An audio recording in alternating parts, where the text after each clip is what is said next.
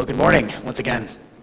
Um, the uh, benefit, I think, of having, uh, at this point, an unreliable voice is that I have to be brief. Um, so I will be, or at least I will try. Um, we're going to be uh, talking briefly about the reading from the book of Matthew. And Matthew has a way of telling about the story of Jesus' birth that is very different from the way that Luke tells that story. Matthew starts with a genealogy, which everyone just skips over. Um, don't pretend like you don't. Um, I do too. And then he says, All right, Joseph, betrothed to Mary, finds out she's pregnant, is going to, you know, end it for obvious reasons. Angel says, Hey, slow down the child there is uh, of the Holy Spirit, and you'll name him Jesus, and he's going to save his people, which is what Jesus means. And then Joseph almost like shrugs and says, okay. And then Matthew says something about Isaiah, and then bam, the next chapter, he's already born. Luke likes to focus on the actual birth and how they ended up in Bethlehem. Matthew doesn't seem to care about that, um, which is kind of interesting to me. There's one line that I, I want to focus in on. Um, Joseph finds out that his, his, his betrothed, it's kind of like a fiance, although uh, in that culture at that time, uh, in order to get to that point, to get engaged, uh, the uh, groom's family has paid a certain sum of money to uh, the bride's family. Uh, it's not because you're buying women or something like that. It's, it's, it's a dowry, it's a bride price. It, it represents the value of the bride. Not, it's not as chauvinistic as it sounds.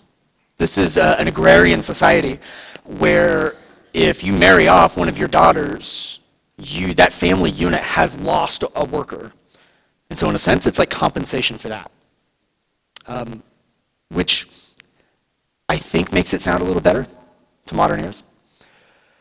And if, um, so, so contracts in some form or another have actually been signed for Mary and Joseph to get to this point. Now, if uh, the bride is found pregnant before they actually get married, um, that's a problem. Especially from Joseph's perspective, I'd like to think that he's pretty solid in knowing that he is not the father. And as it turns out, he has some rights if that is the case. I kind of because I, you know, used my time wisely, I took a little deep dive and got very distracted in um, some writing from around this time on all of the different scenarios of bride to be pregnant, groom not the father, and uh, what those rights and those situations might be. And let me tell you, those ancient sages, kind of like proto rabbis, um, they thought of everything every conceivable, not pun not intended, uh, situation for how this might happen and then what is owed the groom. And it's always, or almost entirely, what is owed to the groom. If there's a third party, there are some damages there as well, and some punishments potentially. Um, especially if we're talking about family units that are living more or less hand to mouth, um, always maybe a couple weeks away from starvation uh, that bride price is, is really important. And so flexing those rights is likewise very important because your family or that family unit is going to need that money back. But Matthew says Joseph, being a just man, just, righteous, in Greek it's all the same. Uh, it's the same word. Being a just man, decides to put her away quietly. Immediately, we have a bunch, uh, we, we can make a bunch of conclusions, which is really nice, actually. Um, it means that he is not going to follow through with the procedure of getting his money back. Any attempt to get the money back after you know the bride theoretically, hypothetically cheated or something like that involves public exposure. public exposure of infidelity like that um, means shame and potential legal ramifications for the bride to be. And they are not good at all. And so Joseph, being a just man, according to Matthew, gives up that right. That's huge. And I've, I've been fascinated, I, really, this whole week with the idea that he, being a just man, gives up that right, that claim.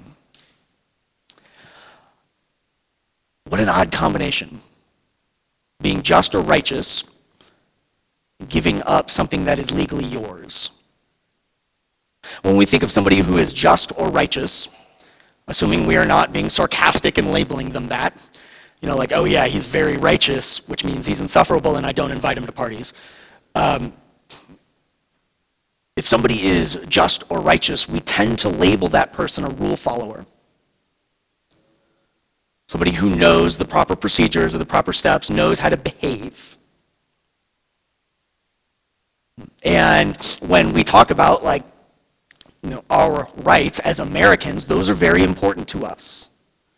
Modern Western Amer- um, and therefore Americans, like we love our rights. We love to hold on to those. Now, I'm not saying rights aren't important. but we love them. Um, for example, we're finally, finally finishing up our claim to our rights for compensation for all the stuff that our movers broke. Absolutely, I'm flexing that right. They broke it. That doesn't make me terribly just or righteous. That makes me poor. Um, that's a joke, but. But Joseph is just in Matthew, the way Matthew describes it, in part because he gives up that right. Um, because he's going to protect Mary from the shame, punishment, and all kinds of other tough stuff that, that will dom- likely dominate her for the rest of her life, however long that might be. Um, because for him, that's more important. He's giving up that right so that she can be safe. Giving up his claim for the sake of somebody else. I would suggest to you that that's exactly who you want raising Jesus. That is exactly the kind of role model you would want for somebody like that. Um, Christians throughout the millennia actually have a very rich history of giving up their rights for, uh, and giving up their safety, if you will, for the sake of others. A bishop named Dionysius in, I think, the third century, uh, famously talked about how Christians among the broader Greco Roman pagan world were rumored to be immune to the plague. And when I say plague, I don't mean whatever's going on right now here.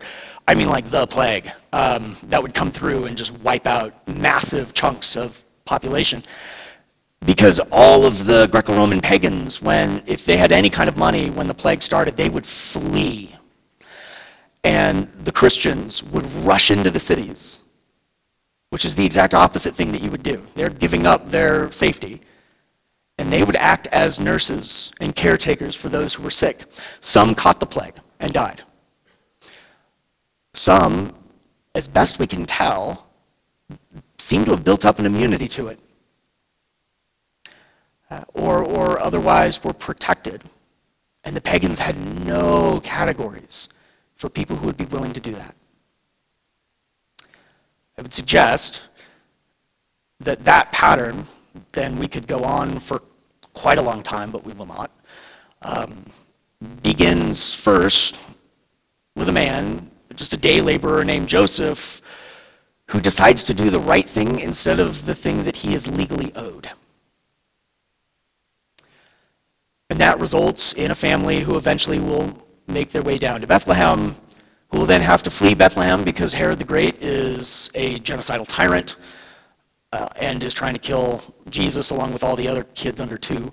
Um, they will have to uh, become refugees to Egypt. They will then find out it's safe, but they can't return back to Bethlehem because Herod the Great's son is even worse than his dad. And so they end up settling in Nazareth. And then we hear nothing about him for like 10 years, and then just one random occurrence when Jesus is 12, and then nothing until Jesus is 33. As best we can tell by this point, Joseph has passed away. But then Jesus, well, he hits the scene fully grown, and he starts saying weird things like, God is finally moving. This is what it looks like when God is present. The lame walk, the blind see, the hungry have food, the naked are clothed, those who are under the boot of injustice now have justice brought to them. Um, he takes on the mantle of his people, which ultimately means that he ends up giving up his life, just like stepdad gave up his claim. Jesus goes into his grave through a brutal death for the people that rejected him, for you and me. And when God raised him from the dead three days later, something new started. The Apostle Paul will say that even though he had equality with God, he did not use that equality as something that he could grasp for his own benefit, but instead he emptied himself for us just like stepdad. We have one week till Christmas.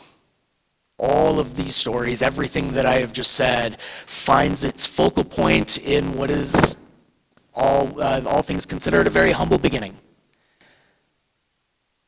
And then ends up changing the course, the entire course of human history.